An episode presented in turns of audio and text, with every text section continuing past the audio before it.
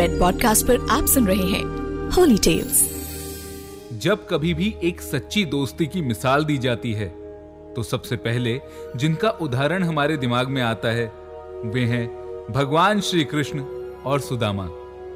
आपने इनकी घनिष्ठ मित्रता से जुड़े कई पौराणिक किस्से ज़रूर सुने होंगे, लेकिन क्या कभी आपके मन में यह प्रश्न उठा कि आखिर एक ही आश्रम से शिक्षा दीक्षा लेने के बावजूद एक मित्र, यानी श्री कृष्ण तो आगे चलकर द्वारका के राजा बने। लेकिन सुदामा ने पूरी ज़िंदगी एक निर्धन की तरह क्यों बिताई? नमस्कार, मैं हूँ हिमांशु शर्मा और रेड पॉडकास्ट के होली टेल्स में आज मैं आपको बताऊँगा सुदामा के निर्धन होने का कारण। तो आइए, शुरू करते हैं ये कहानी। बहुत समय पहले की बात है। किसी गाँव में एक वृद्ध महिला रहा करती थी। जो बहुत गरीब थी। वो पूरे दिन भिक्षा मांगकर किसी तरह से अपना गुजारा करती थी। उसके पास एक झरझर कुटिया थी और पुराने कटे फटे कपड़ों के अलावा और कुछ भी नहीं था।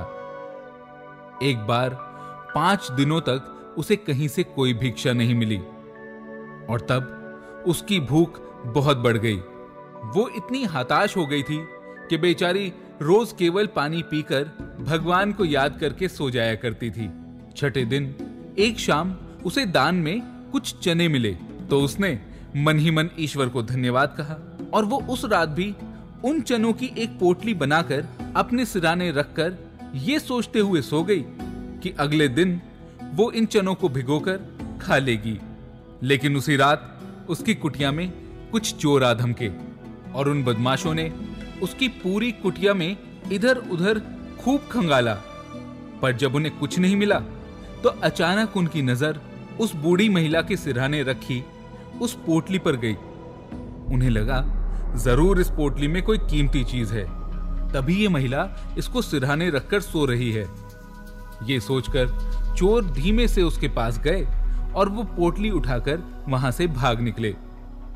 गाँव से निकलकर वे चोर कुछ ही दूर गुरु संदीपनी के आश्रम में पहुँचे।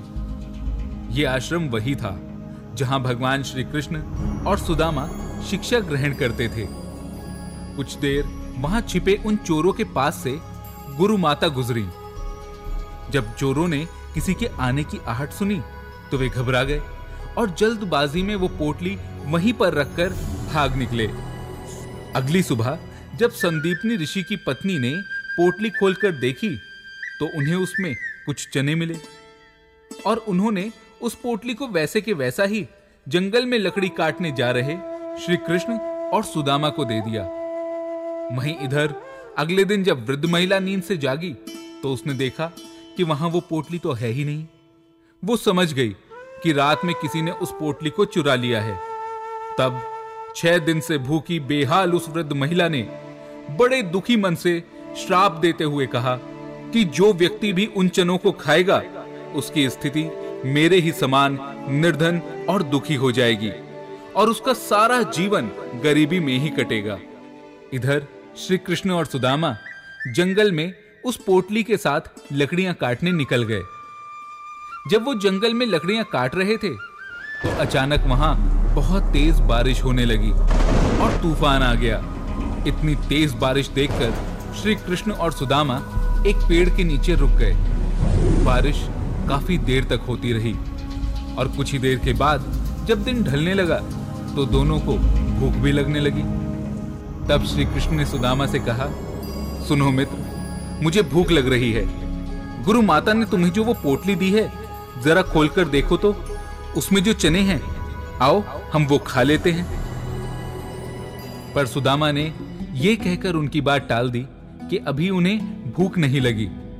क्योंकि सुदामा ये नहीं बताना चाहते थे कि कुछ देर पहले ही जब उन्हें भूख लगी थी तो वे सारे चने खा चुके हैं। और वो इसी ग्लानी में थे कि वो अपने मित्र के हिस्से के चने भी खुद ही खा चुके हैं। और बस, सुदामा के खाए उन चनों के कारण ही सुदामा को उस बूढ़ी महिला का श्राप लगा और वो जीवन पर्यंत दुखी और निर्धन रहे। एक दूसरी दृष्टि से देखा जाए तो यह भी कहा जाता है कि श्री कृष्ण तो अंतर्यामी थे। वो तो सब जानते ही थे। लेकिन ऋषि संदीपनी के शिष्य होने के कारण सुदामा को भी यह ज्ञात था कि उन पर, उन चनों को खाने से एक महिला का श्राप लग जाएगा। और वो श्री कृष्ण से इतना प्रेम करते थे कि वो नहीं चाहते थे कि श्री कृष्ण पर उस बूढ़ी महिला का श्राप लगे। इसलिए श्री कृष्ण को बचाने के लिए उन्होंने वो सारे के सारे चने स्वयं ही खा लिए थे। इसीलिए भौतिक दृष्टि से आप भले ही सुदामा को निर्धन कह सकते हैं, पर आध्यात्मिक दृष्टि से तो उनसे ज़्यादा धनी इस संसार में कोई था ही नहीं, जिसने दरिद्रता का इतना बड़ा श्राप प्रभु की जगह अपने सर ले लिया। मैं हूँ हिमांशु शर्मा, और रेड पॉडकास्ट के होली टेल्स में आप सुन रहे थे सुदामा के निर्धन होने की कहानी। ऐसी और जानकारियों के लिए जुड़े रहें एस्ट्रोलॉजिक के साथ फेसबुक इंस्टाग्राम यूट्यूब और ट्विटर पर। और अधिक जानकारी के लिए द एस्ट्रोलॉजिक डॉट कॉम पर संपर्क करें। धन्यवाद।